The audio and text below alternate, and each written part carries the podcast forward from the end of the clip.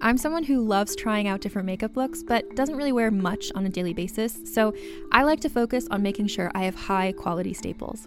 And whether you like a fresh face, full glam, or somewhere in between, you've probably seen Thrive Causemetics Viral Tubing Mascara. I've certainly seen it everywhere. You know, the one in the turquoise tube? So, that mascara, along with all of Thrive Causemetics' beauty products, are certified 100% vegan and cruelty free, which I look for in makeup, and they've got excellent quality to match.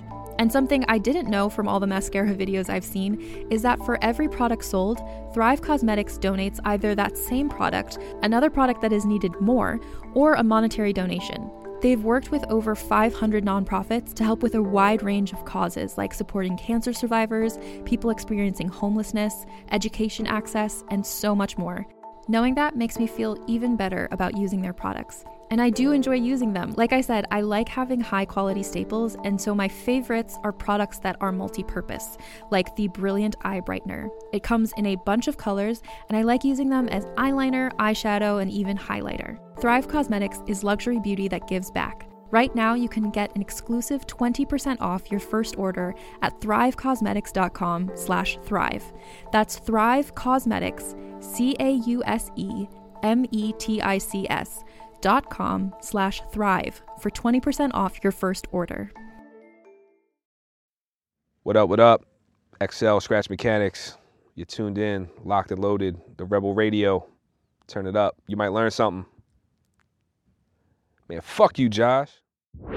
What's up? This is Rebel Radio. What up, what up? This is DJ Nu-Mark. This is Peanut Butter Wolf. It's your boy. It's okay. Keep checking out Rebel Radio. Rebel Radio. This is Rebel Radio. We're in the place right here. Uh, Rebel Radio is going down. Would you say Rebel Radio? Oh, wait. Let's do it again.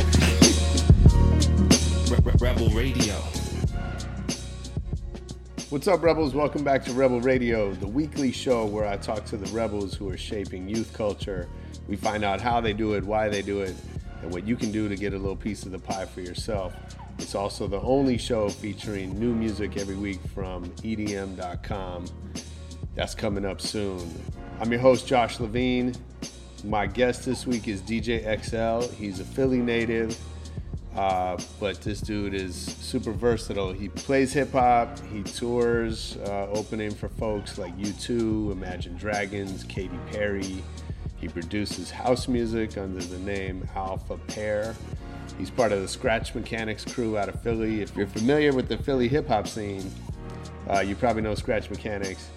And he's got some great stories for us. Uh, he, he digs into the hard part about being a DJ. You know, I know we think of DJing as a pretty good life, and, and I think he would agree with that but there's a lot of work that goes in that most people aren't really paying attention to. So we talk about that. We also talk about why it's a good idea not to have a safety net and how that's helped him in his life.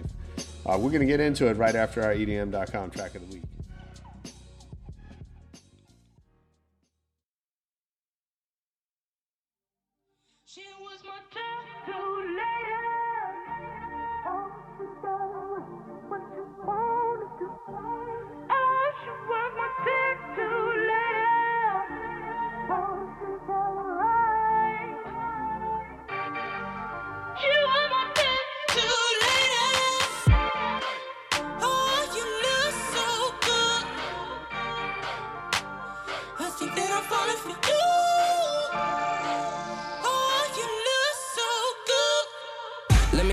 Talking about your tattoos, I let me hit it. I ain't tryna be roulette, get up and go. You be who I need, you my rock, let me roll.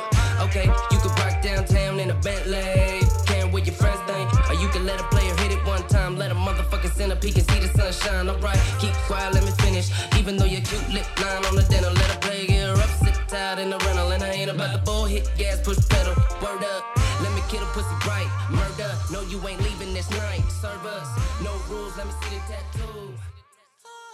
Yo, that was the EDM.com track of the week. That's Donnie Parker with a track called Tattoo Lady. If you like that one, get over to EDM.com and check out more new music. Also, uh, spoiler alert, we have the CEO of EDM.com coming up as a guest on the show in the next few weeks. Ethan was uh, in LA and, and was kind enough to spill his guts for me, so we're going to share that with you uh, a little bit down the road. Watch for that one. And of course, let's get into it right now with my man DJ XL.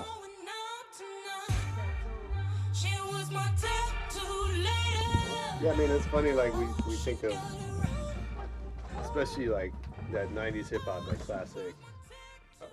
Yeah. Like, we, we, you know, I think we, maybe I'm just, it's my old school thinking, but like, we think of a certain type of person. I think you know. I think because at one time it was a certain kind of person, right? Like, you know, when we were when when we were younger. I mean, how old are you? If you don't mind me asking. 46. So I'm 38, but I grew up in hip hop very young. So mm-hmm. all my teen years and mm-hmm. all and all that stuff. Yeah. And I think 90s hip hop back then it was one kind of person. Right.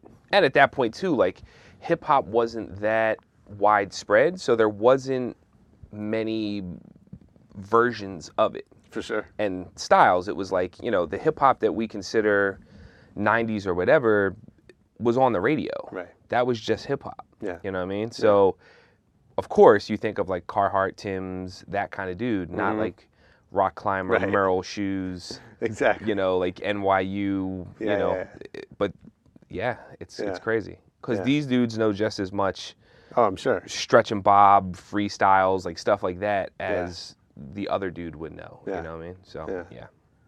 Yeah, that's funny. I mean, I think that's happened over time. That just Yeah. like different people have found their way. Well, I think the other thing that's funny too is that, you know, there's so much, you know, like older hip hop head versus younger hip hop head Yeah. and what the quality of the music is now or whatever the case is. But at the same time, like, I think people, you know, like the younger generation, they eventually grow into the older Are you seeing that? hip hop. I, I, I, yeah, I mean, like you know, just the same way there's a disconnect with an older generation into the younger music because it's not made for you anymore.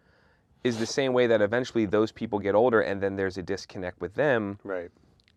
I mean, like I, you know, I rolled up and uh, I was listening to the Smif, the Smif-N-Wessun joint, and I haven't listened to it in a while. But you know, they talk about similar things just in different ways Sure. of what we were, you know, of what they talk about now, shooting people, drugs, and all this other stuff. Right. And of course, at times you're like, you know, when you think about it in the sense of what they're saying, they're like, yo, would these dudes really just like want to run up and shoot somebody at a corner store? No front just in case I gotta smoke some. Round heads don't act the age. Might be another dead boy on page. Into the cipher with your lighter. Are ready. Prepare for another all nighter. But keep a watch for the cops, cause they rock glocks.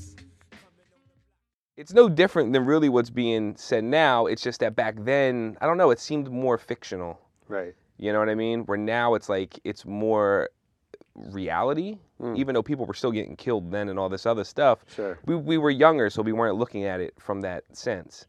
And then we relate to it a little bit more because it's presented in a way that we related to when we were younger versus Yeah. like trapped out sound, Right, right, you right. know, mumbles and stuff like that. So Yeah, I mean that's something I've noticed that like that. I only notice it when there's younger people in the room that Mm-hmm. that music, not all of it, some of it's timeless, yeah.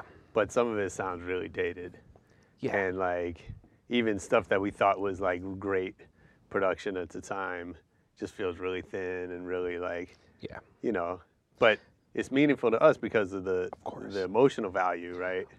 Well, I also think about, you know, my parents Mm. and they were upset with what I wanted to listen to back then Is that right? compared to what the kids have to listen to now if I was a parent and Yeah. what my kid would want to listen to like they couldn't relate to it then, you know. Right. And I even remember being younger and not I found the 80s stuff really cheesy. Like Back the then? early 80s. Yes, like I couldn't appreciate early 80s hip hop, the Uh-huh. you know, hey baby bubba, you know what I mean? Like that whole Sure. era, like that early yeah, 80s. Yeah, yeah. And then I don't know. I just hit this. I hit this turning point where I was like, "Yo, this shit is dope." Like these dudes were doing this shit off of nothing. They had nothing to go off of. I mean, I had it's funny. I had that last week. I was listening on shuffle, and like Jazzy Jay came up. Yeah. And I was, and first I was like, oh man, I like this is not good. But, but then I was like, okay, but let's remember like what he had to work with. Right. Not only like the equipment, but also just as a reference point. Yeah. You know, you're you're creating this There's just genre. a different appreciation now, I think, that I'm older looking back. for sure. And then of course you have to connect all the dots that if one of those if all those things didn't happen, we wouldn't Yeah. be here. Yeah. So all that being said, to wrap it up, is like, you know, as much as people complain about what it sounds like and what it is now, Yeah. the content is very similar to what it was then. It's Yeah. just gibberish for the most most part. Sure. And some people find a way to make it make sense and some people don't. And Right. it's still street culture. It's just, you know, the culture has evolved so many different levels that now we're here. Yeah. And for me, you know, this whole discussion is is mainly because I still have to walk in both both worlds.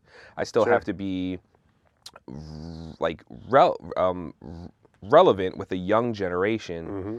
and be able to enjoy the music as well. As much as still there's a part of me that like wants to listen to like Smif-N-Wessun muddy boom bap rap Right. music and I can still listen to both. It's Right. just that, you know, if I have to choose one, Yeah. when I'm in my car, Yeah, it's probably sure. not going to be one of the current things that I have enough. to play in the club. Fair yeah. enough. Yeah. Well, let's talk about that, man. Yeah, I appreciate sure. you. I appreciate you being here, and making. Nah, man, I'm so stoked to be be here. I'm glad I got up in time too. Yeah, I know. Yeah. It's, I know these are early hours for DJs. I mean, I, I I I dig it. Like, I like you know, I'm originally from Philly, so the hours would run a little bit later. Right. And I remember, you know, being in my 20s, and especially in like wintertime, you would just stay up all night and then sleep all day. You would Yeah. never see the sun. For sure. And I moved out here in 2009 and I saw the nightlife was very early and that everything kind of closed. And I kind of dug it to the point that I can get up the next day and have this discussion with Yeah, yeah, you yeah. and not like be slumped over the table or, For you know, you know. Sure. So I like that because I, I feel like I get more done in the day. Yeah. And I think it's more, I mean, from my perspective, it's more important to be awake and around in the daytime than it is for when I get to the club. Yeah. Just a late coffee or something, I can Yeah, struggle yeah. through the club if I Yeah, need yeah, to, you know for what I mean? But those like 5, 6 a.m. nights, it's not, yeah. That's rough. I guess it's just the old, That's old, rough. old man in me now. You So know? I, want to talk about how it all kind of started for you. Yeah. Um, what would do you remember getting into music? at- At, the beginning, like Yeah. what was the first record you bought? The first record that got me to where I am, of course, and I've told this story before, is Rob Bass, It Takes Two. And I came to get down. I'm not internationally known, but I'm known to rock the microphone because I get stupid. I mean outrageous. Stay away from me if you're contagious, cause I'm a winner. No, not a loser. To be an MC is what I choose. Uh, ladies love me, girls adore me. I mean, even the ones who never saw me like the way that I rhyme at a show. The reason why.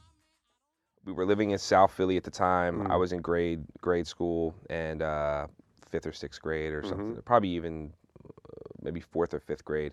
Girl that I went to school with was having a birthday party, and they needed someone to be the DJ, and they had this Rob Bass cassette, and they had the new edition vinyl. It was just like mm-hmm. one of those home stereo systems that was all in one Yeah.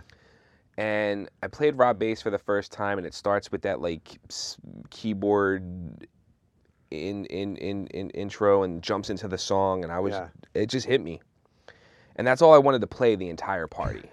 So I would like rewind the tape, play it over again, rewind the tape, play it over, just put the record on to get to the beginning, and then start it back over again. It was awful from the perspective of being a good disc jockey, but Maybe. it's I, I left that party and I was just like I need this I don't I, I, you have to take me to get this and I took my you know my parents and I went to, To get get, that that, record.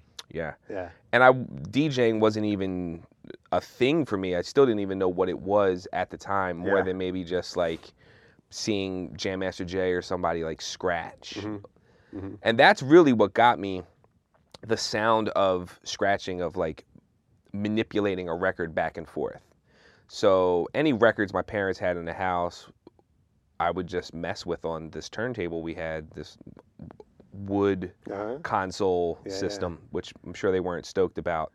But even I was, uh, uh, you know, I was talking to one of my friends. I don't know if you remember, but those little toys that we all had, where you would spin the thing and it would play a sound, Oh, like yeah, it was yeah. like farm animals. Yeah, yeah. You can scratch on those. Yeah.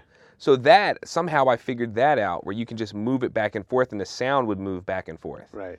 So just all that and I, I, all those little things just kept like building and building and building until eventually uh, I met some friends when we moved to a different part of town and the idea of uh, of pursuing this a little bit further became an actual thing. So, you know, we we back then, and I've heard this story a few times, is like you would just ask around and someone's older brother would have yeah. a turntable in their closet. Not right. really something that happens anymore, but you know, you would be able to kind of like gather equipment. It wasn't the best equipment, but it right. was enough for something you to get going. Get started, yeah. So we did that and, you know, put our little allowance money together or whatever, and we go grab our records and take the train down downtown. And we would just sit in the basement and just scratch or screw around with records or practice mixing or, you know, with really nothing to go off of just teaching yourself or mm-hmm. what you heard on the radio or what you maybe saw. Mm-hmm. Uh, but I mean, at this time, like, did you you you knew about Jeff and mm-hmm. Victor Duplaix? And you know, like, well, no, I didn't Philly know. Cats. I didn't know about Victor. Okay. I mean, like, I didn't I didn't really get familiar with Victor till later on in life because at this point I'm only 11. Right. You know what I mean? So okay. now we're in '91. So Jazzy Jeff, very familiar, live at Union Square. I think is probably a a, a, a great example of what a lot of people from my generation went off of because right. it was on the actual record. You could listen to yeah. it it was mind blowing to listen to and then trying to mimic what was going on. Mm-hmm. Other than that, Philly guys just had to go off of the radio. Right. And luckily for us, there were some really good guys that were on the radio at that time. Yeah.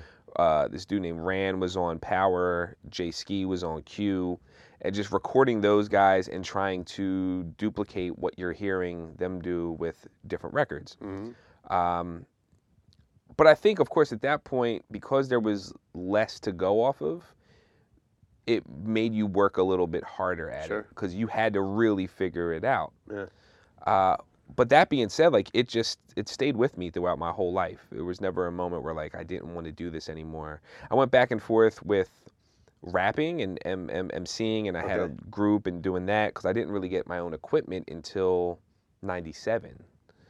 So at that point, I would have to borrow a friend's equipment, make a little mixtape. But you're playing gigs and stuff.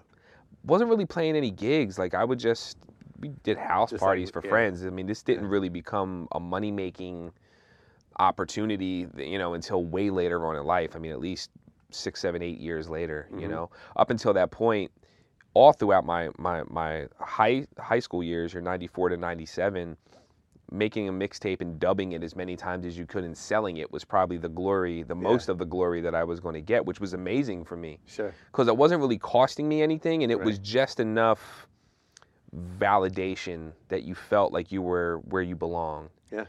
Because a lot of people in, in, in that time, if you were in hip hop culture, you had to find a place to fit in. Mm-hmm. If you didn't break, if you didn't do graffiti, and if you didn't rhyme, there was only one other place for you to go. Right and uh, I really wasn't great at graffiti.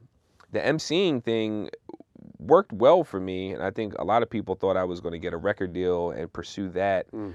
But when I came to the fork in the road, I don't know, just the the the the DJing felt like a better choice. Mm-hmm. Um, and then I got here, you know. And was there was there anyone like mentoring you in those early days, like? No, I mean that, that you know the the beauty of it was like you kind of had to police yourself. Yeah. And I, I would, you know, I'd put myself in any predicament, any situation to be around someone who would be influential in my eyes to this. Uh, but it wasn't easy to get to because at yeah. that point you're a teenager. So right. you're still not really welcome in any of the nightlife stuff. Sure. And internet really wasn't a thing, so you couldn't just hop online and soak up all the information you can get. You had to go to it and find it in person. Mm-hmm. So Jay Jay Ski ran like those dudes. I would really go hunt down if they were doing a live broadcast from a parking lot someplace. Yeah. Just to be able to watch yeah. and see what I was supposed to look like or sound like or yeah. what I was supposed to carry records in or you know flight cases and just everything. Mm-hmm. Uh, oddly enough, though, a lot of people from that that generation taught themselves. Right. the schooling aspect of it really didn't become a thing until much later on, or at least like instructional video, Right. uh, which I think helped some of us, but also seeing now, if I had that back then, I probably would have picked it up so much quicker if there was somebody literally breaking it down for me Sure. And like instructing me how to do this, that, and you know, versus me having to just try to like put it in my head and then figure it out and then try to make it become an actual thing, you know? Yeah. Yeah. Yeah. Yeah. Yeah. I've thought about that. I mean, I know there's like, you know, now there's DJ schools Yeah. and online classes and all that stuff. And, you know, there's sometimes there's a reaction of like, well, they're making it too easy for people. Yeah, for sure. You I mean. I think with almost anything now, easy is is is more common than not. You know, learning how to take a great photo or shoot a good video, it's Yeah. way easier than it was then. Or Yeah. you know, even recording a podcast and having like a official sound. Mhm. You know, or making music and not having to be in a studio, or you know, yeah, of course, it's all easy. The only thing that I, I- think really helps is that because it's so easy, it's easy to get in and get out. Right. You don't really have to invest much Yeah. anymore. Yeah. You know, when you wanted to learn how to be a D, you know, a D, D, DJ, you had to find equipment. You had to invest money. It was not cheap. You had to buy records. You couldn't just buy one. You had to buy two. Right. You had to buy needles. Like you had to buy all these things, and then you had to learn Right. so there was a lot, Sure. you know, you had to put into it. It wasn't just like a hobby you would jump in and jump out of. I think the investment was greater, therefore the love had to be greater, therefore, you know, your attention span for it lasted a little bit longer. Yeah. You know, these days everyone has a computer, so that's not even really a purchase that needs to be made. And you can just get a controller, Mhm. dabble around a few months, decide you don't like it anymore Right. you know, for me, you know, this is 20 some years in, you know what I mean? Like I don't I don't think I would have done that if I if it came to me that easy. So I know you're like you. I know you come across a lot of younger DJs. Yeah. I know you're involved in Red Bull Three Style. Yeah, yeah. Um, is is the art form getting better? I mean, on one side, yes. When you look at DMC, Mhm. There's some dudes that are just it's mind blowing, you know, uh, what they can do. Partly because of the advancements of all the things around them, including being able to piece Sure. a waveform together that has all the elements you need it to have. Uh, and then there's like this huge gap, and then it's like the beginning Mhm. where it's not great. Right. But at the same time, you know, I had to. It took me maybe seven seven years of just being in my crib screwing around before I got to my first gig. Right. Now there's people that don't even wait seven months. So I think the bar is very low Mm-hmm. for the entry level, but the ceiling has got pushed so Has it? much higher. Okay. Um, I think with anything, of course, now because there's more people in it than there was before, you're going to see it's a little bit diluted. Yeah. You know what I mean? But I think at the same time, all the talented people and the people that really have an appreciation for the culture kind of like come out the woodworks and they bond together Right. because of course you don't want to be surrounded with something that's not inspiring for you no matter what level you are you still need to be inspired so yeah So it where does- where do you find inspiration now? A lot of my peers that i find are dope you know i, I have to look to them Mhm. The guys that i still looked up to when i was younger i still look up to them of course because you know the ones that have stayed relevant know that they have to look into the newer generation and find who's dope in order for them to continue to be dope you know Right. so it's just you have to build a network of of of artists that you find are doing great things Yeah. in order for you to continue to stay on the cutting edge of it you know it's not easy Yeah, but at the same time like i think if you put a little bit of time in if that's what you're looking for it's it's it's there it's Mhm. easier than it's ever been for you to find it Mhm. you know Mhm. yeah So backing up for a second, do you um, Was there a, was there like a first break or a moment when you realized that uh, that you could do this for a living? There was a leap that I took, which was when I quit my job, and I remember having this like this very difficult discussion with myself whether or not if I quit this job at the mall, will I be able to to, to do this? Will I was be able to job? make I was working at this leather jacket store Okay. in Franklin Mills Yeah. in Philly. It was like my last job that I've ever had. And that was in 99. And, uh, you know, I wasn't making a crazy amount of money, but I worked all week long and, Sure. you know, but I was spinning too. So I would, you know, at this point I'm working three, four nights, Yeah. doing mixtapes as well. And I'm generating money from that side and I'm working the job at the mall. And it's, and I was going to college at the time, but I dropped out of college and that really wasn't that big of a deal. But at the same time, I had to say, okay, like this job is interfering with me being able to do what I love. After going back and forth and back and, and back and forth, I decided to take the leap. I quit the job and just pursued DJing as a full time thing. Mm-hmm. And you know, like my parents couldn't figure it out because it's not real money to them at that point. And Right. you know, we're getting paid cash every night. It's not a crazy amount of money, but it's more than most people make. I mean, it's a week's worth of money for someone working a full time job at that time in one night. Yeah. And you do that three, four times Yeah. a week, you're making a month worth of money in a week. But it's cash money. I don't have a bank account. I'm living Right. at home. I'm blowing it on sneakers and gold chains and rims for a car and everything you could, you know, you would do with quick That's- quick money at the time. yeah, that's And I fought with my parents for the longest about like, no, this is legit. You know, my parents are like, you got to go to college if you want to do something, right. you know, serious. And you know, I wanted to get into radio, and they were fighting me. I needed to have a degree, and then I Mm. got on radio, and I had that moment of being like, I told you, even though you know it. It, it really, it was just, it was. I think they were just happy things were going well. Yeah. Uh, there wasn't a defining moment, but that was definitely the moment where I said, okay, I'm going to put my my faith in this. Okay. Let's see where it goes. Yeah. And I rolled for a few years doing well, and then I remember losing a bunch of gigs in a week. Just club closed, something happened, and I had to, you know, I, I couldn't find any more work at the time, and I was at the point where I had to go, maybe look for a job again. And it was very defeating. You know what I mean? Like, damn, this is not going to work. My parents are going to give me the worst time of "I told you so." Right. And I took this job for three days in this eyeglass factory, like making the lenses. It was- Wow. It was, awful. It was just like high speed conveyor belt, like Laverne and Shirley type Uh, thing. You know what I mean? for all the young people that don't know what Laverne and Shirley is.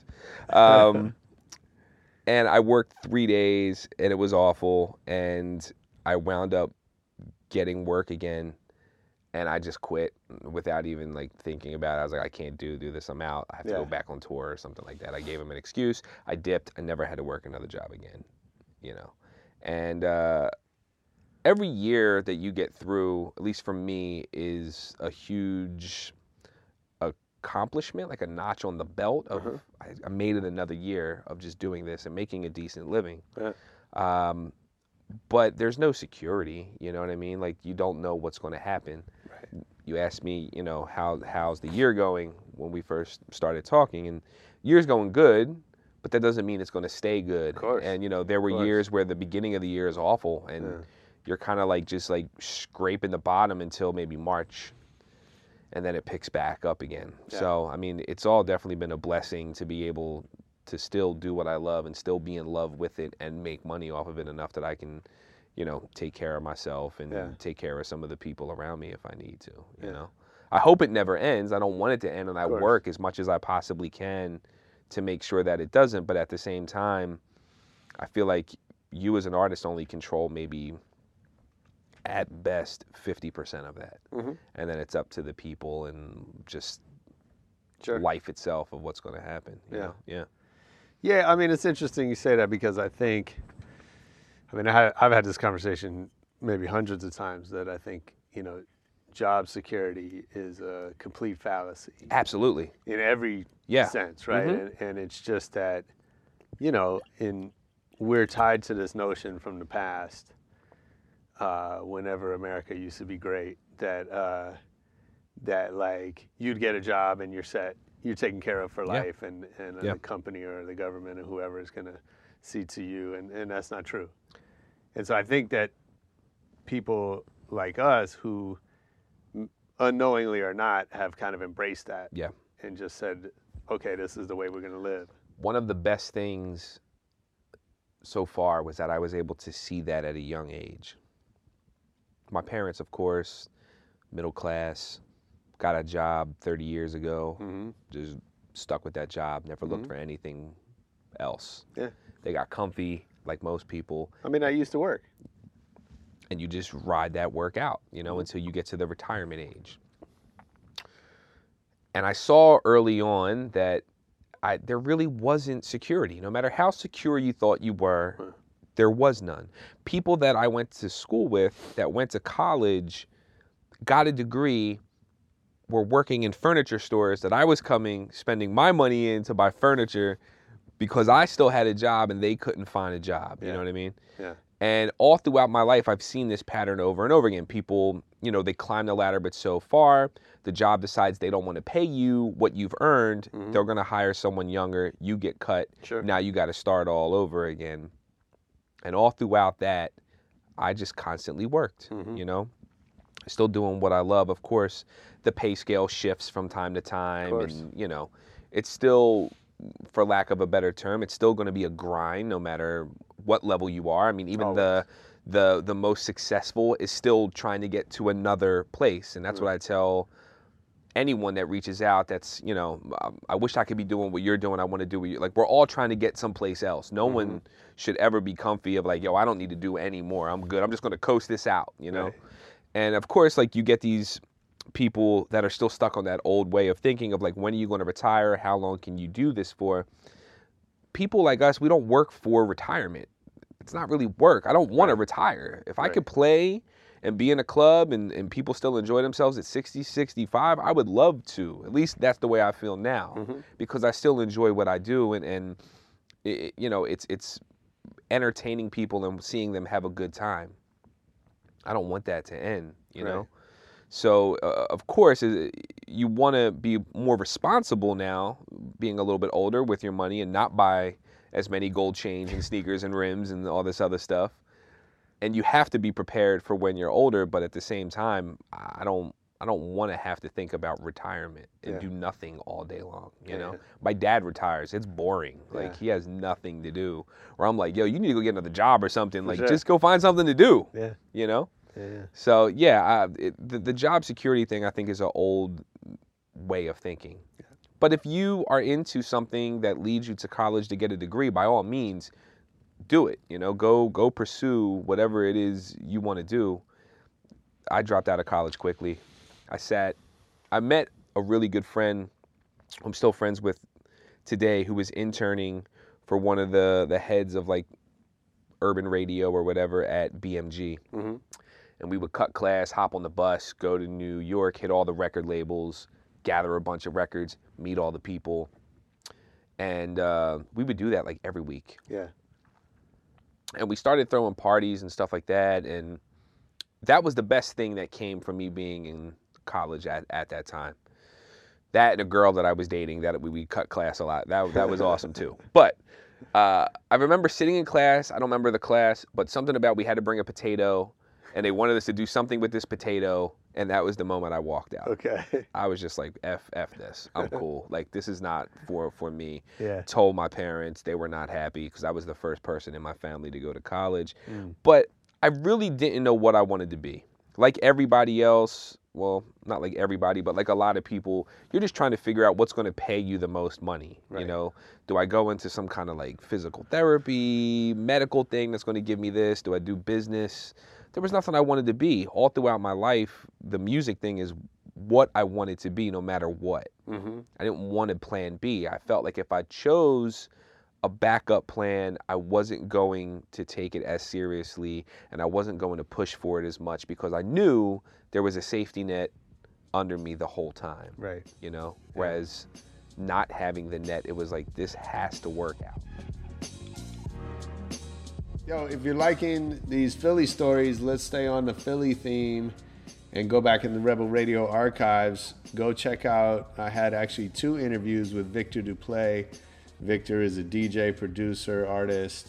uh, multi-talented individual, uh, also from Philly, also living in LA, and had had uh, so many good stories to tell. We had to split it into two episodes, so you can go back and check that one out. But of course, I want you to finish up here with DJ XL first.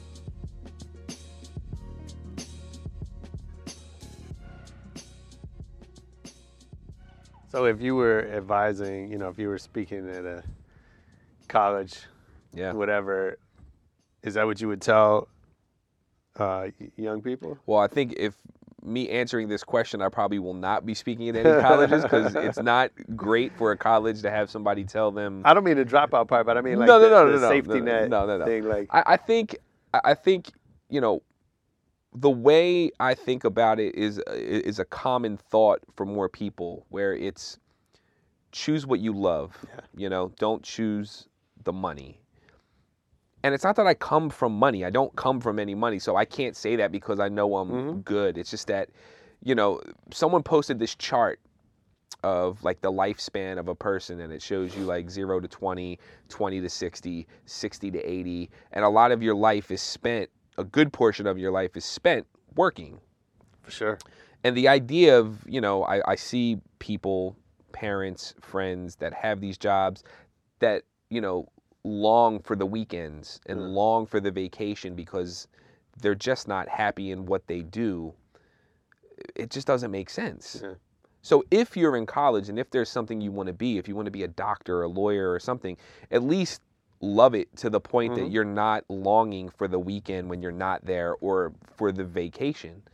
If you're not if you don't have something then you don't belong there. Yeah. Or you're just getting a degree in something that's just for you to say you have a degree in uh, or you want to be in like a fraternity or something like that you know what i mean which Uh-huh. is totally cool if that's what you're into right, right. you know i also see a lot of my younger cousins that went to college for things that have these um, incredible student loans that would just give me eh, you know a ang- anxiety Yeah, attack yeah, to yeah, the yeah. max having to start life with a hundred thousand dollars in debt Yeah. and there's no way around that. That that money's coming out of whatever your check is. And then at that point it's holding you back from living because you can't really do anything until Mm-hmm. you knock that loan down, you know? And hoping that you get a job that's going to give you enough money that you can go do that, you know, pay that loan down and then do a little bit. So, you know, I, I definitely don't regret any of that. And I don't think college is a bad thing at all. It's just that, you know, I think for creative and artistic people that don't necessarily need a degree to get by. I- think that's where you have to take a look. You know, for me, my parents felt that I needed a degree to do anything serious in music. And I mean, even though getting hired on the radio wasn't the answer to all of that, it was enough for me to be like, yo, I don't need I don't need this degree. Like what you Right. thought I needed a Yeah, degree for for, I don't. For sure. I have a friend who I went to school with who is very artistic in graphic drawing, computer, that whole world. And he went to college, he went to like art institute to get a degree. He didn't need it for his skill, he needed it because the jobs that he needed to get yeah. wouldn't hire him Makes without having yeah. a degree. So for him it was like, all right, I just need to go do this and he you know, he still does what he loves and it's easy work now. He's making a great living just, Mm-hmm. you know, doing whatever he was doing when we were younger. I mean, he would do all, all my mixtape covers, graphics, business cool. cards, whatever the case is. And now he like designs buttons for apps and shit. Like it's, it's stupid, but he makes a great living off of doing it. He needed the degree to get that job. Yeah. You know. So thankfully, I haven't really been in a place where a degree matters. And if I had to go back to college, I don't know what I would do. Cause it's just I'm just not there, man. Teach. Yeah, for real. For. I would love. Yeah, if I could teach and get like a PhD or something just to be on that that level, that would be great. Or if I can get like an honorary degree, that would be awesome. Yeah. Yeah.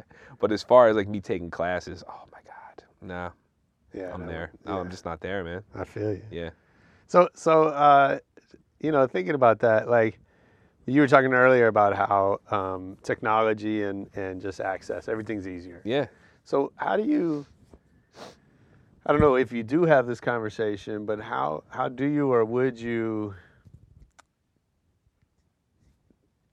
tell it like a DJ starting out today? Why should they work as hard as you did?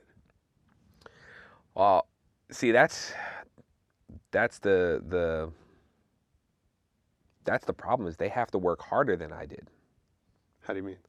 Well, now, you know, when I started, you only had to do a portion of what I have to do now. Mm. You know, you didn't have to worry about branding. You didn't have to worry about social media. You didn't have to worry about anything else other than making sure you had the records, Right. making sure you were at the club on time. You know, uh, making Yeah. a mixtape was probably the only like extra production cost you had to do. Yeah. And even then, like you could sell those. You know, you were making money. You got that money back. Right. This today is a full-fledged business. It's Crystal Geyser over San ben, ben Benedetto water, you Right, know? right. Why am I going to buy this one even though I didn't know this was here, but why Yeah. am I going to buy this one over this one? I have to run this full brand now. I'm running a soda brand, I'm running a phone brand like, you know, I, it's so much harder and there's so many more people. And even though you can put the music out Yeah. so much easier. There's so much more content to have to sift through. Yeah. So at this point, the beginning, in my opinion, is much harder than Mm. it was back then. For people like me, the hard part for some of us was understanding that we had to modify our business sense. Some of those guys couldn't figure it out. Yeah.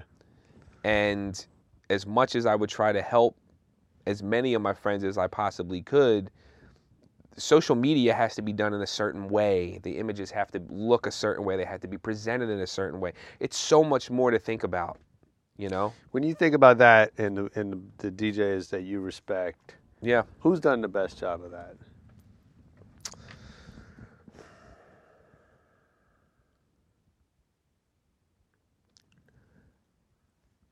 I think Jeff, of course, Mm. has a very he absolutely has his finger on the pulse. He understood early on I have to do all this con- content to be able to stay relevant to be desirable to other people even though his name is probably an easier sell than most. Um Yeah, but he could have kind of faded away and just been the the, the DJ that only DJs know about, like that kind of thing, right? But he didn't. he could have, but at the same time, like he would be cheating himself if Yeah, yeah. he did. I mean, Yeah. the idea for him, just like everyone else, is brand awareness and to be able to increase your worth. In order to do that today, in my opinion, what we do on the set of turntables for that set isn't the most important thing. Mm-hmm. It's all the other stuff that already solidified the deal before you got there. Yeah. You know what I mean? Yeah. Once you get to the decks, I mean, there's so much more that has to be done handshaking and Right. political type stuff. Getting to the decks, and once you get to play, that's the easy part of the night. Yeah. You know, that's the part you've had down. It's all the other stuff. You know, Sure. you'd be surprised how hard it is for people to navigate all the other things that need to be done. I mean, it's the same way like I grew up with guys who were amazing, like mind blowing on a set of turntables, but never really were able to get out of that local Right. scene Yeah. because you have to do all these other things that keep you in the forefront of people's minds when you're trying to get booked. Yeah. You know, uh, Jeff is a good example. I'm trying to think of other people that I would.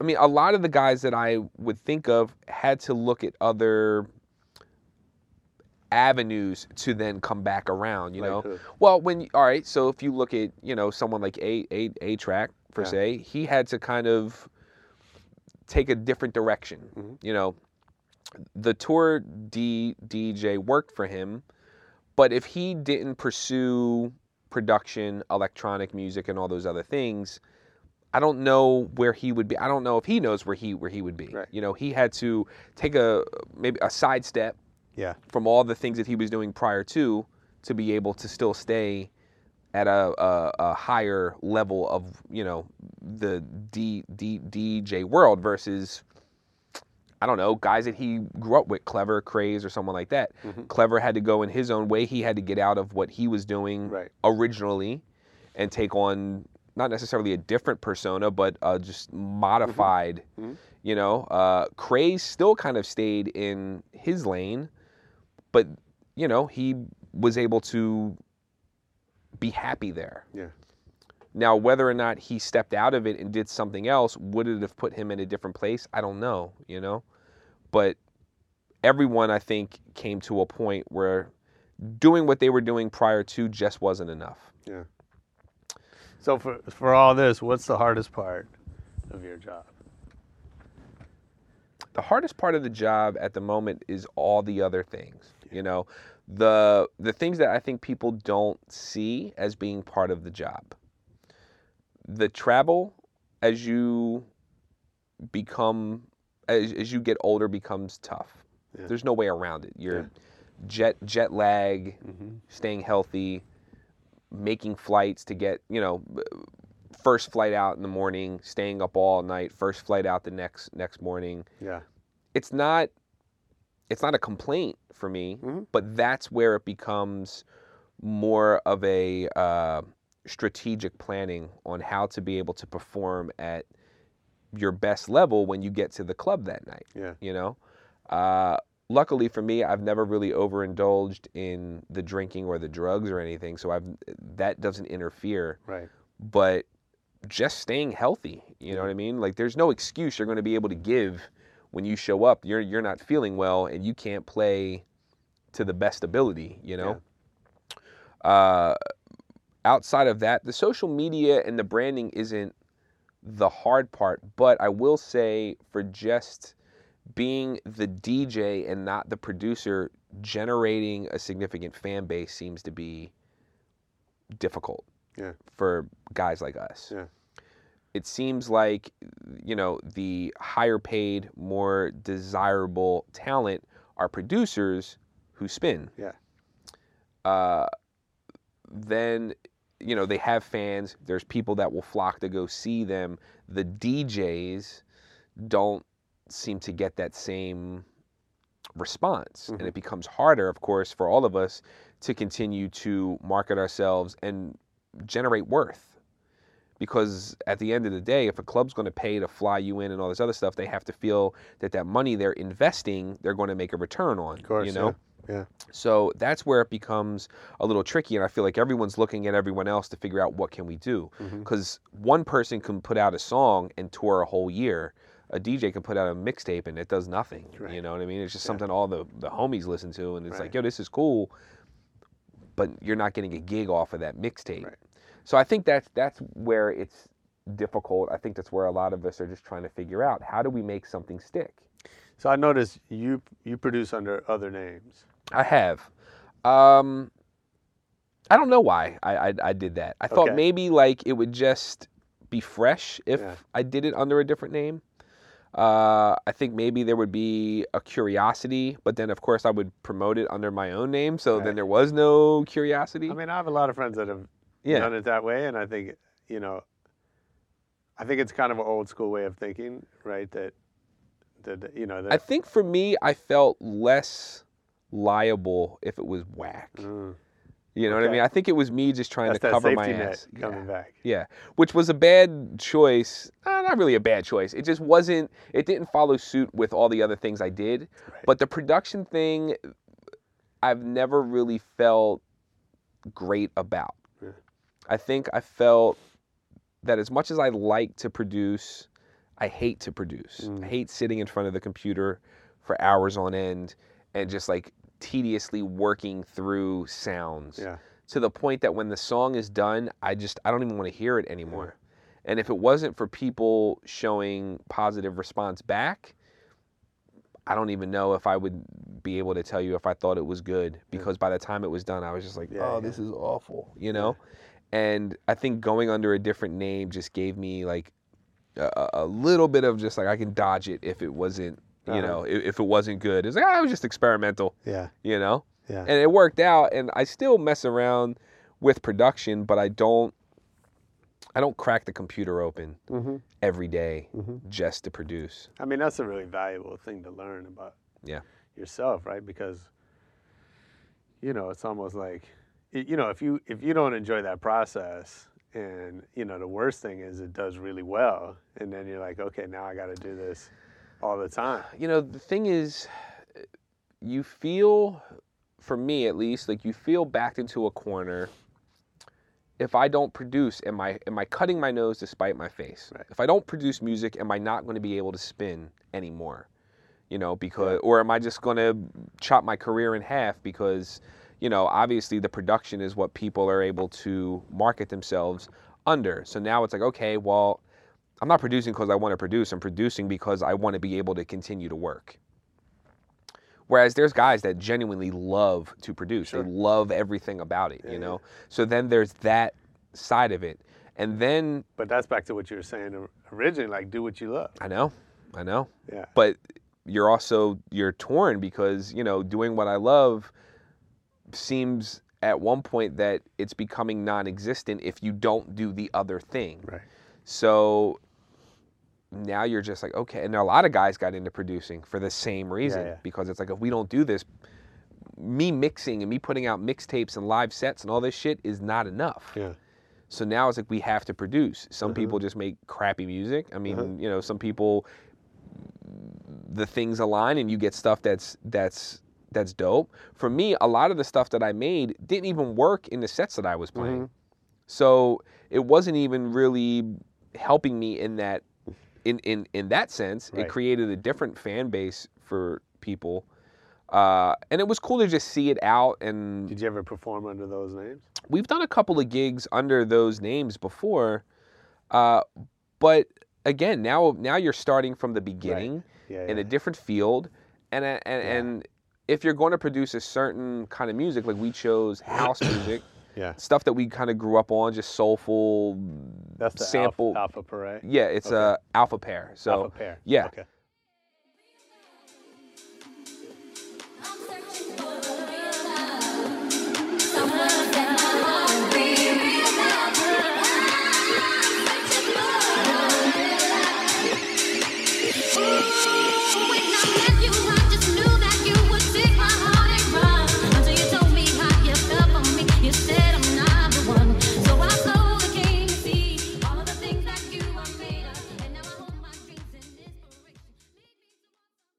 Chose that because that was stuff that didn't really feel trendy to us. Didn't feel like we were just jumping on twerk music or trap music or whatever Right. was going on at the time.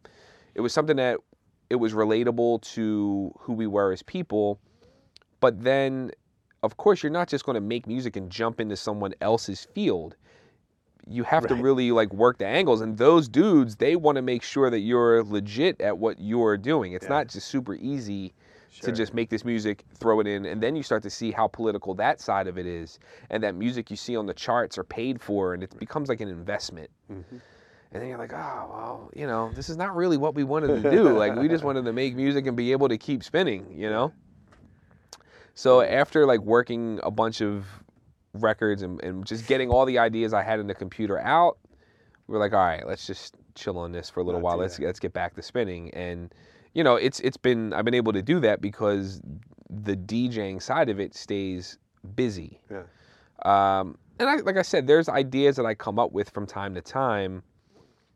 But as far as the production, I mean, I feel like I, I, I'm, I'm I shouldn't I shouldn't work one foot in and one foot out.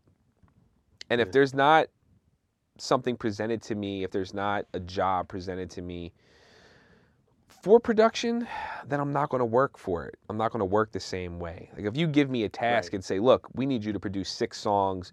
This is what we want." I can go home today, sit in front of the computer, and I have a goal that I'm working mm-hmm. towards. Mm-hmm. If you're just like, "Yo, just crack the computer open every day and make a beat," so this is like, oh man, this is like learning code. Right. You know, like I'm not, I'm going to try to copy and paste as much as I possibly can because I just don't Sure. want to do it. Yeah. It's not why I got into it from the very beginning. I like that I know how to do it Yeah. if I want to. I just haven't found something to put me there to, to want to do it every day. Yeah. Yeah. yeah. All right, I got to get to a uh, to a lightning round. Nice. Um, one question first. Okay. Uh, I always do this, and James gives me shit about it. Mhm. I always forget a last question. Okay. Um, so I know you have the Scratch Mechanics crew. Yeah. Wh- Why does how does being part of a crew help you, and and how did you know when you had found the right guys? So all those guys, uh, we all grew up around each other, and some of us were peers. Who's who's the crew? Uh, so J Ski, Question, uh, Adam Bomb, Active, J1B, uh, Impulse, Roams, um, Elixir, Spinbad, AV. That's deep. It's a pretty deep crew. Yeah. But they're all peers, and, and, and some of some of those guys were around before us, and everyone was very like-minded. Um, and Philly wasn't really known for crew, like crews that work together. Yeah. And I think early on there was a common thought of we could get more done if we all had similar goals if we just attacked it as a crew, you know, versus doing it separately. Everyone was working and you know, it, it was inspiration being around each other, learning different scratches or styles of playing or someone had a bunch of good music here that one other person wasn't up on or someone else had op- opportunities that were coming to them that they were able to share or even being in the clubs and being able to create a uh, like a household name that there was trust behind that if I couldn't do a gig I would be able to just bring one of the other crew members in and fill the gig and I'd be able to go do another gig and there was never a question of if they would be able to do the job. Sure. Uh, it just made sense, you know? And it's great to see all those guys still working, still pursuing what they specifically love and their walks of life and how they all kind of still cross paths throughout, you know, 18 years later, you know what I mean? Yeah. Yeah. But if, you know, if I mean, I asked Ski first. If Jay Ski would have said no, I don't know if we would have pursued it any further. You know what I mean? Yeah. And uh, there was always thought about like bringing more people in, but then it just got real tricky. You know, adding more people or certain people had certain issues with other people, and it Right, just right, right. became. It was just like, all right, all right, all right. Yeah, this that is seems this like is it could too this is too hectic. Yeah. Yeah. it wasn't supposed to be that way. It's just supposed to be fun and a bunch of friends working towards a similar goal and how can we help each other out you know what i mean Yeah. yeah Okay. So tell me one decision that changed your life forever. moving to california absolutely uh, a lot of things now looking back wouldn't have took place if i stayed in philadelphia i mean we wouldn't be having this discussion if i stayed Sure. in philly uh, it was probably one of the hardest decisions I had to make at the time because it felt like I was moving to Russia. You know what I mean? Like leaving, I felt like, oh my god, was I'm that, never going that the two choices? LA, yeah, Russia? yeah. It was like if I don't go here, I'm gonna have to go to Russia. uh, there really wasn't another choice. Yeah. Philadelphia is a city where you become very attached to, and that's not a bad thing, but then it can be if what you want to do for your career uh, needs you to go someplace else, and you feel like you owe it to the city to stay, Mm. and that you're, you know, you're you're you're, I don't know, like you're you're not giving proper respect if you leave. Mm-hmm. But then I saw that it was actually the other way around. I was kind of cheating this city if I didn't leave Mm. and push what I've been pushing for as far as I possibly can. It's not like I've forgotten where I'm from or I, you know, don't mention that Sure. I'm I'm there or I don't even go back home and play. I mean, I do all those things. Right. And not only do I do those things, I try to push any one of my friends that's still back there to do the same thing. Like if you feel that you're stuck here and you can't get what you need here, it's time for you to look someplace else. You can always come back home. But it felt like I was never going to see these people ever again, you know? And I saw everybody and I Yeah, kept in yeah. touch. I didn't lose any friends. Everything is fine. it was really hard. And then when I got here, uh, you know, I, I, I- I moved because a friend of mine uh, just kept pushing me, like, you have to leave, you have to get out of here. And uh, was just like, yo, I have enough work that once you get here, you'll be good. And of course, I get here and all of that goes to shit, you know? And now I got to start from the very beginning. And at 29, you know, leaving being at the top tier, at least in my opinion, of my world in Philadelphia, mm-hmm. with as much security as I can possibly accumulate in this world, I left all of that and then I started at the at the bottom. Yeah. To the point that like I knew people here, they could not get me work for anything. I mean, friends of mine would just say, "Come to the club. We'll just put you on." And the moment whoever saw that it wasn't that person, it didn't matter what I was doing. Right. I could have been making mixed drinks and mixing the records, and you know, projecting images on the wall. They were not having it. They were, you have to get off. No, Yeah. get get him off. Wow. You know, and it's humbling because at this point you're like, "Come on, like seriously." Right.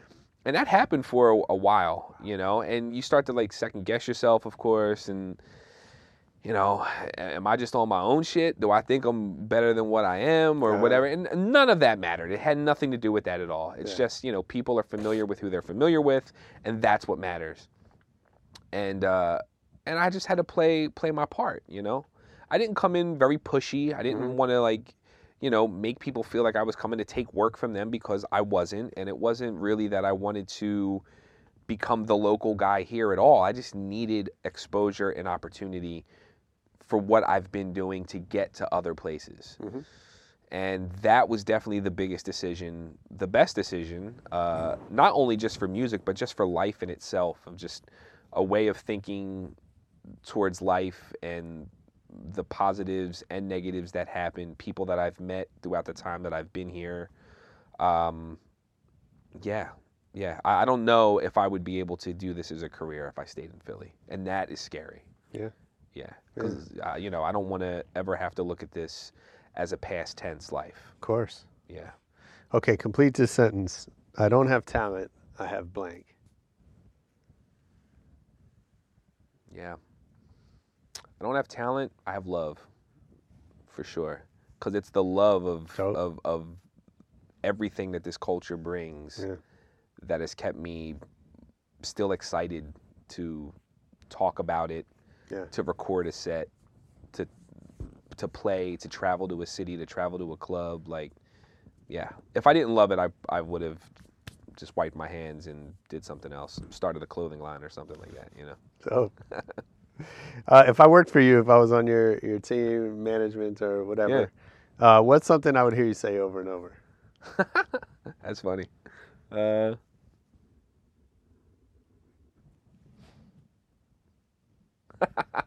oh man, uh, like either what are you gonna do, Uh-huh. or uh, fuck it, yeah, because I feel like at that point you have certain things that you don't control. Yeah. There's enough negatives that go around, and the what are you gonna do or the fuck it mentality is like, just leave it. Let's move on to the next next Mhm. thing. Let's not Mhm. you know let's not dwell on the negatives. You know, I think that's the one thing being in this business. The negatives outweigh everything else. There's Sure. so many more negatives that happen that if you let those weigh you down, it just it it, it messes up your whole mentality looking forward. So at that point, it's like don't stress on it. Let's just move on to the next next thing. You Mm-hmm. know. Who would you be most excited to learn as a fan of your work? someone not in music, you know, Uh. like President Obama or something like that. Okay. You know, it, I think it would be really cool. Yeah. For me, at, at, at this point, you know, of course, any fan is a great fan. Uh, but to learn that someone who you wouldn't expect listened to your music, Right. uh, or or someone that isn't actually in the culture at all, and just gets enjoyment out of something you've put out, whether Mhm. it's a song or a mix, or they work out to it, or they play it at a dinner party or something like that. Yeah, Yeah. I think something like that would be really cool. I had a chance. I got vetted to go play at the White House and that was probably a hard thing for a lot of us. Yeah. Uh, because if you have like unpaid Oh, yeah, child yeah. support or something like that, like you can't get the gig. Right. Um, and I got asked twice to play, and it just didn't work out. And that's probably That's exciting. yeah, but it's a bummer that I didn't get to do it. Sure. Yeah, but yeah, yeah. Hopefully there'll be another president worth playing for. Yeah, absolutely. Uh, Well, that was the funny thing too. Then once, once the election happened, the question got asked to everybody. Yeah, you know, yeah. would you play? Yeah. How much would you need to play?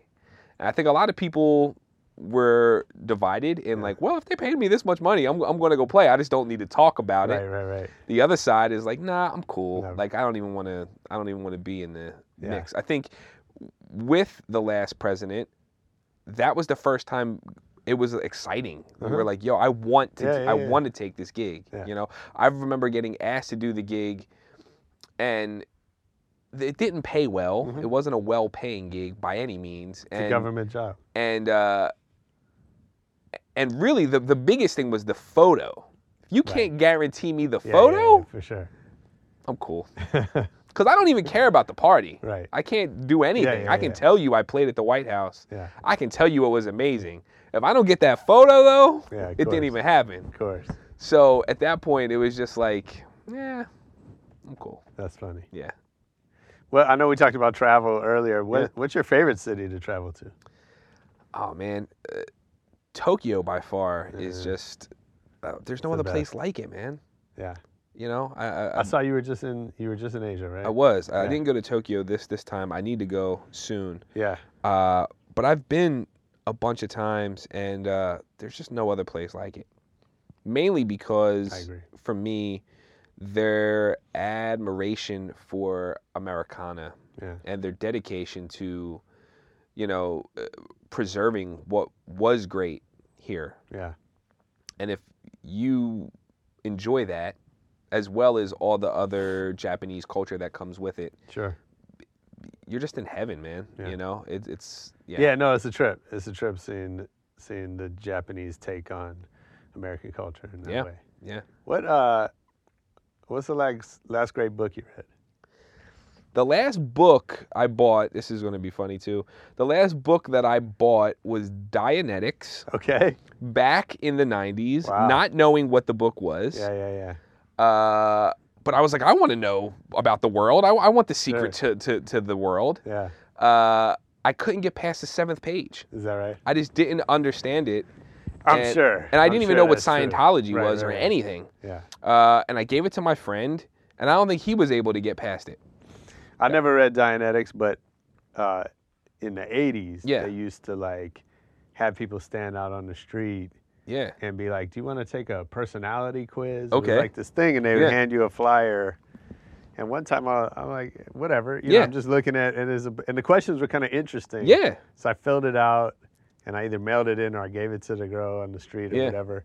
And they called me. They must have called me like 30 times Wow. to like come in. Did you ever go? No, because I told my boss at the time. It was like on my way to work. Yeah. And then she was like, "Oh, stay away from that." I was like, and and I was like, I have no. I mean, this was. It, yeah. I mean, like it- you had no idea. I had what it no was, no clue. But I was. She told me that, and then like they just kept calling and Yeah. calling. So by the time, by the eighth call or something, I was like, okay. I mean, I have dear friends that are Scient- Sci- Scientologists. Uh, they're great people. Uh, you know, I've never really question them on what got them there. Yeah, I have Um, friends that are Scientologists. Yeah, I- and I I don't have any Yeah, judgment towards it. I mean, if it if if it put you in a better place, and I guess it did what it was supposed to do. So we did. Uh, one of my first jobs in the industry was at Loud Records. Yeah. Okay.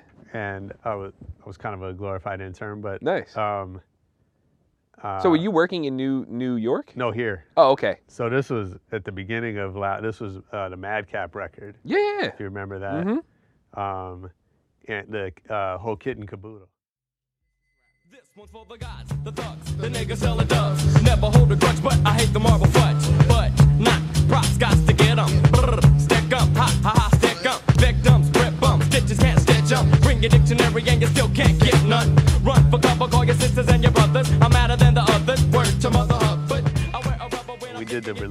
Party. Yeah. At the Scientology Center on it, was either on Franklin or Okay. Hollywood. It was this The- all glass. Yeah, yeah. That glass dome Mhm. building.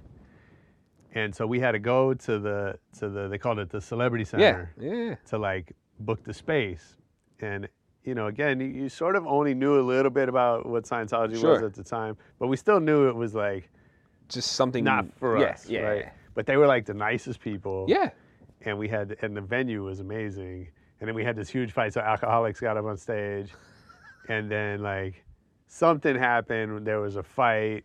I, I want to say it was Mikah Nine was like fighting with some other dude in this all glass building. So Of I'm course. like, man, somebody's gonna throw Please a chair. do not break the glass. Yeah. I was like, somebody's gonna throw a chair and like just break this building. And luckily, none of that happened. Oh but, my uh, god. That's crazy. Yeah. Yeah, so like I said when I was in college, my homie interned under Mike Bowles, who Mhm. was the BMG like national mix show director or whatever. So we Yeah. would be in the loud office and all that other stuff.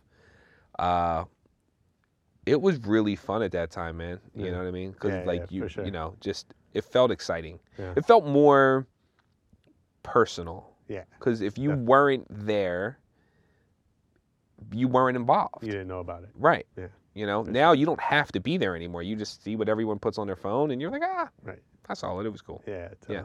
So, okay, what movie have you seen the most in your life? Uh, either Back to the Future, uh, Mm-hmm. Back to the Future, uh, Pulp Fiction, Mm-hmm. Goodfellas. Yeah, I think those those those are probably That's a, the- that's the- a good life. Yeah, man. Those are probably the ones I've like heavy rotation. seen the most. Not by choice, but Ah, like they're yeah, on. they You're like, ah, come I might as well just watch it. Exactly. You know, uh, probably Coming to America. Oh hell yeah! I suppose nobody in here ever heard of Cassius Clay. We got a point. Cassius Clay was a bad motherfucker. Hey, I ain't saying Clay ain't bad. I'm just saying I stopped liking Cassius Clay once he changed his name to Muhammad Ali. What kind of shit is that? Wait a second. Wait a second. A man has the right to change his name to whatever he wants to change it to. And if a man wants to be called Muhammad Ali, God damn it, this is a free country. You should respect his wishes and call the man Muhammad Ali. Any movie that you can quote that much, you just keep watching it. Yeah. You know, over and over again. My eight-year-old son just asked me if we could watch it again. Coming to America. So good. He- It's great. It never gets old. Nah, it's the best. But I love movies like that, and uh, you know, I look forward to uh, adding to that collection of Yeah. movies that you just enjoy watching over and over again. Yeah. For sure. Yeah. Hell yeah. Who's your favorite DJ? Hmm. Uh, Revolution is in the top only because I don't know another DJ that works that hard to learn shit that he's he doesn't know. I mean, Yeah. like he just took a year and like perfected his bad hand just because. I- I, don't. I wouldn't work that hard. Incredible. You know what I mean? Like he would just do that. Yeah. Uh, he's even though he's eased up over the years, his like militant mindset towards the culture Yeah. is just inspiring. Yeah. Um, my other favorite would be Jay Ski, Mm. uh, because he's still he's been doing it way longer than me. He's still in love with it. He still plays at hundred percent. I've never heard him phone it in, Mm. and I think we're all a little guilty of phoning it in from time to time. And I've never heard him do that. I've never heard him play at 60%. You know what I Mhm. mean? Like he always just goes, Yeah. takes his time to work through all of the records, whether it's routines or, you know, just shit that he does. And he has this ability to scratch records on counts that no one else can find them on. Okay. And I've never heard anyone else really do that before. Records that start weird. Yeah. Slum Slum Village records and, you know, records that just don't start on the one. Yeah. He just drops them on beat all the time. It's so mind blowing. crazy. Yeah, it's it's a talent that I, I try to learn, but I have to like I start drooling when I try to like listen to it and figure out where it is and he can just catch it. Wow. Yeah. I've also watched him many a nights be in the club, talk to me, Yeah. and find the next record and catch the record in the last like 20 seconds before it fades Just out wow. and never misses it. You know, um,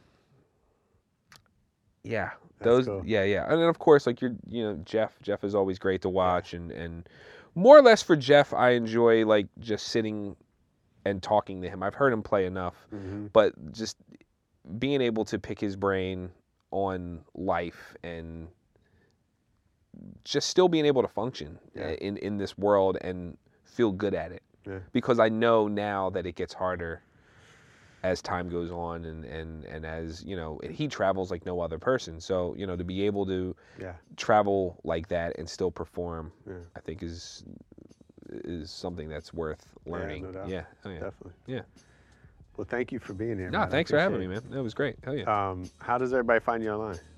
Uh, Excelogram on IG. Uh, DJXL.com is the website. Uh, and if you just want to peek at some mixes, Mixcloud.com slash the real DJXL.